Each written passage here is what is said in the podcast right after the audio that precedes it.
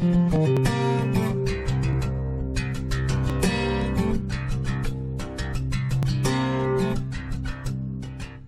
Easter from Calvary Baptist Church of Burbank. Um, we're sorry that you can't be with us this morning. Um, we would love to have church. Um, and we're hoping and praying that the time that we can be reunited in the in the church building would be uh, very soon. But for this Easter Sunday, I want us to go to what I hope is a pretty familiar passage for many of us, uh, which is in Second Corinthians chapter 5. Let me read to you some verses. Uh, it says, Therefore, if anyone is in Christ, he is a new creation.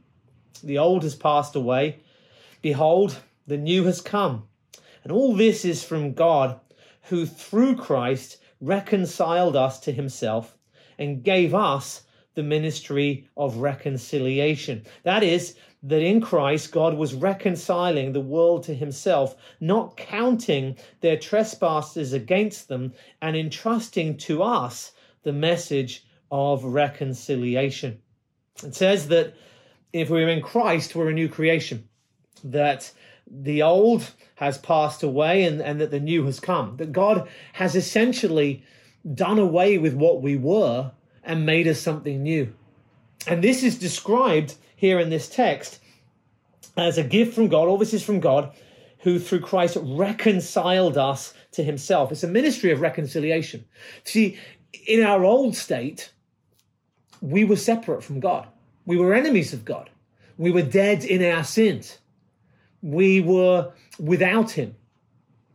And in the new life, because we have been reconciled, because the distance between us and God has been removed, and that that that barrier between us and God was sin. And that's why in this text it speaks of the removing of trespasses, because our sin is what separates us from a holy and perfect God. And that separation meant that we were apart from him. Now that we're a new creation, we've been reconciled because our sin has been dealt with. And in that reconciliation, we are considered to be an entirely new creation. The text tells us a little bit more. It says to us that this is from God, who through Christ reconciled us to himself, but also that he gave us the ministry of reconciliation. You see, if we're Christians, then we have a responsibility. We have a responsibility because just as we used to be something old, and we used to be something that was dead, and we used to be something that was separate from God, so are most of the people around us. They may be happier than us in some regards. They may be more successful. They may be very happy with their lives in oh so many ways. But the reality is, is if they're not reconciled with God, then they remain under his wrath and they remain just a breath away at any given point from judgment. We have a ministry of reconciliation where we can enable people to be reconciled with God by sharing the same message that we heard that reconciled us to God. And that message is what the text then goes on to say.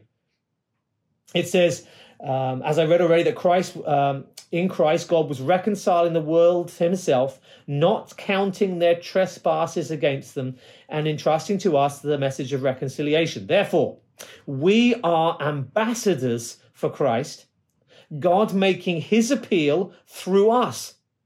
And we implore you on behalf of Christ to be reconciled to God. So we're ambassadors. We're ambassadors for the sake of Christ, and God, through us, is appealing to people to be reconciled. And this is the message. For our sake, he made him to be sin who knew no sin, so that in him we might become the righteousness of God. That's the old to new. That is us who had our trespasses, our sins, our failings all piled up in judgment against us. And that God, as it says here in the text, does not count them against us. Because for our sake, he made him, Christ, who knew no sin, the sinless sacrifice, the one perfect man, God Himself becoming a man so that He could be the sinless sacrifice for our sins. And He who knew no sin was made to be sin. So that, and here's the result, that the one who had no sin was made to be sin. The, the, the, punishment for sin was put upon him as if he were a sinner. And the result of this is this that we might become the righteousness of God. You see, Christ has still not sinned, but he's considered to be sin. And I'm still a stinking mess, but I'm considered to be the righteousness of God. There is an exchange there is a swap where God takes my sin upon himself and he gives to me his righteousness. It is the least fair exchange that has ever happened or will ever happen in human history. I deserve nothing, and you deserve nothing. Nothing other than the rightful wrath of a holy God against whom we have rebelled, who we have ignored, who we have walked away from countless times.